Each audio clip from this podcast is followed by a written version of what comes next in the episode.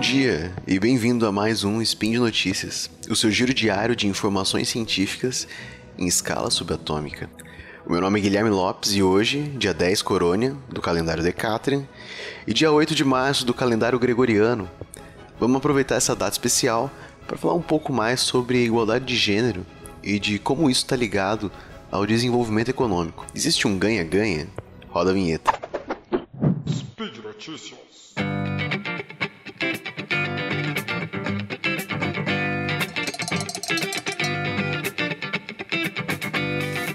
Estando no mês de março e sendo hoje o Dia Internacional da Mulher, vamos comentar um pouco mais sobre como o desenvolvimento econômico está necessariamente ligado a um aumento da igualdade entre os gêneros.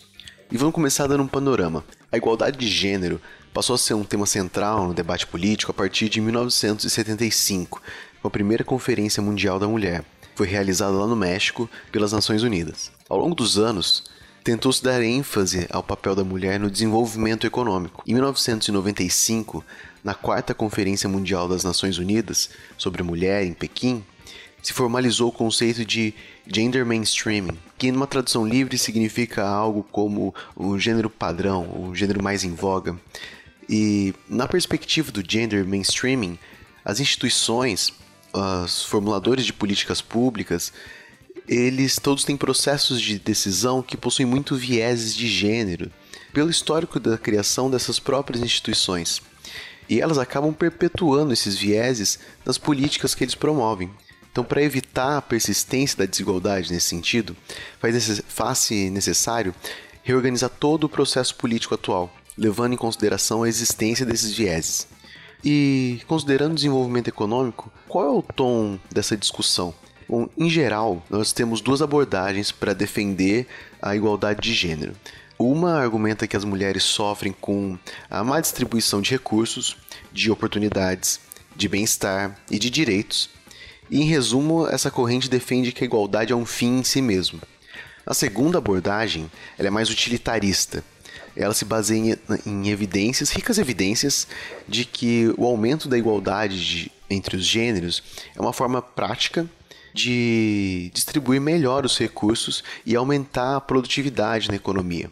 Segundo Lawrence Summers, que foi economista-chefe do Banco Mundial em 1992, o investimento em educação de meninas seria o investimento de maior retorno possível em países de, em desenvolvimento, dado quanto esse grupo é deixado de lado. Então, de uma ótica mais pragmática, esse tipo de iniciativa faria todo sentido, porque não há motivo para supor que a mão de obra feminina não deve ser tão capaz quanto a masculina.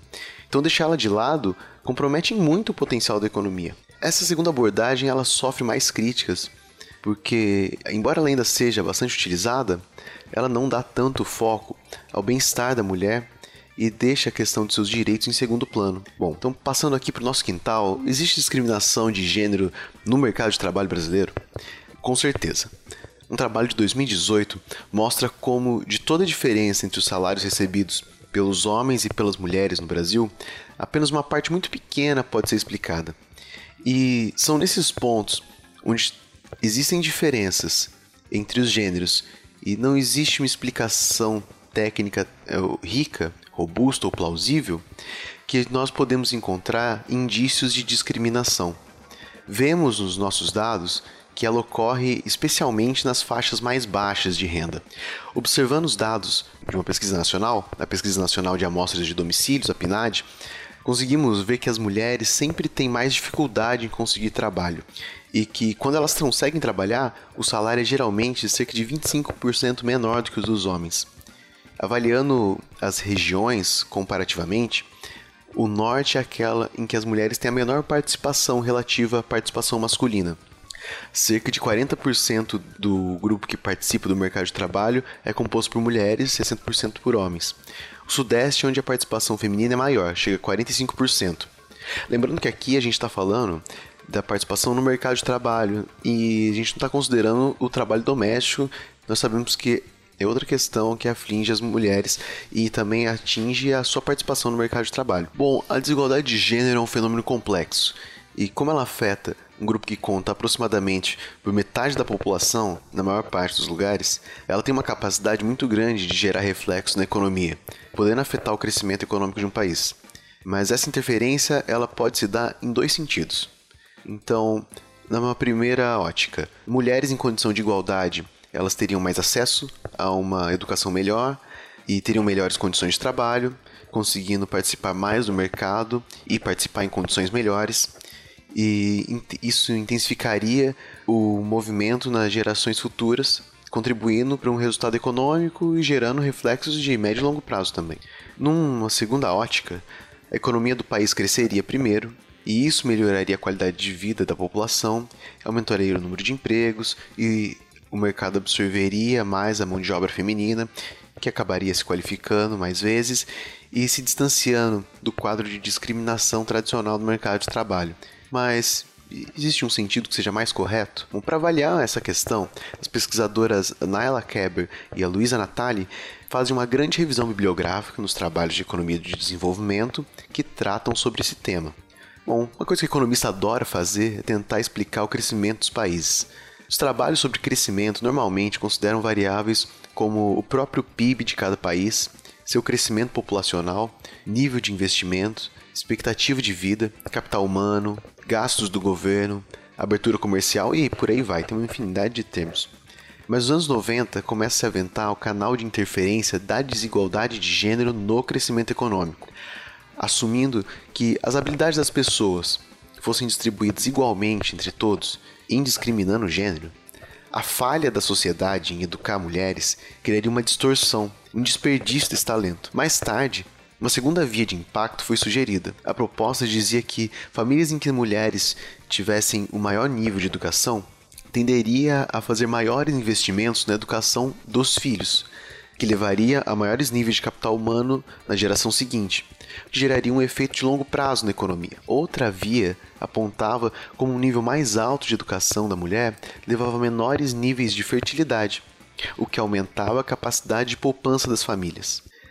Bom, em resumo, o primeiro canal de interferência está sempre ligado à educação da mulher, em dar educação e de quais seriam as externalidades positivas desse efeito. Um segundo canal de interferência da igualdade de gênero no crescimento econômico seria a participação no mercado de trabalho. Pois se essa população feminina recebesse toda a educação necessária, mas fosse impedida de participar do mercado de trabalho, ainda teríamos um desempenho econômico aquém do potencial. Curiosamente, esse canal ele tem bem menos evidências empíricas do que o canal da educação principalmente por falta de dados e dificuldade em comparação das informações entre os países. E você está lembrado que a gente comentou ali atrás que as mulheres no Brasil, mesmo quando conseguem trabalhar, costumam ganhar menos? Bom, não é só aqui que isso acontece, e esse canal também faz diferença. Esse gap entre o rendimento do homem e da mulher também afetaria o crescimento econômico, mas aqui depende um pouco do tipo de produção de cada país. Se o principal setor produtivo do país utilizar mão de obra majoritariamente masculina, vai fazer pouca diferença se as mulheres tiverem salários menores ou não. Mas se não houver essa busca por mão de obra principalmente masculina, o setor produtivo vai poder se aproveitar de custos menores de mão de obra e aumentar sua produção. No entanto, o trabalho grifa que esse possível ganho, que se origina no diferencial de salários, não tem, em última instância, nada a ver com gênero. Então, se houver uma diferença nos salários entre grupos e esses dois grupos forem inteiramente masculinos, o efeito ia ser o mesmo. As pesquisadoras chamam atenção para o fato de que, mesmo num cenário de maior produção, esse diferencial de salários também nunca vem sozinho e sempre acaba retirando outros direitos da população feminina. Bom, e o contrário, o crescimento econômico gera em si igualdade de gênero? Os estudos nesse tema eles são mais escassos e os impactos parecem depender muito das características de cada país que está sendo avaliado. Em países mais ricos, a liberalização econômica e o crescimento parecem gerar mais igualdade de gênero, mas em países pobres não se vê tanto esse efeito. O que se vê nos países mais pobres é maior participação da mulher no mercado de trabalho em casos de abertura comercial e de eventual crescimento econômico. Também fica indicado que situações de crescimento melhoram um pouco a condição de igualdade entre gêneros, mesmo em países em que a cultura é de alta discriminação para com a mulher. E com o tempo, isso gera até uma diminuição na formação de estereótipos do papel da mulher na sociedade. Por fim, a conclusão é de que existe razoabilidade na explicação nos dois sentidos, de igualdade gerando crescimento e crescimento gerando igualdade mas as evidências são muito maiores quando partimos da igualdade de gênero em direção ao crescimento econômico. Mas, independentemente da via, um futuro com desenvolvimento será um futuro com igualdade. E por hoje é só. Eu lembro que todos os links comentados estão aqui no post. E deixe lá também o seu comentário, seu elogio, sua crítica, declaração de amor ou meme preferido. Lembro ainda que esse podcast só é possível acontecer por conta do seu apoio no patronato do SciCast, tanto no Patreon quanto no Padrim. Um grande abraço e até amanhã.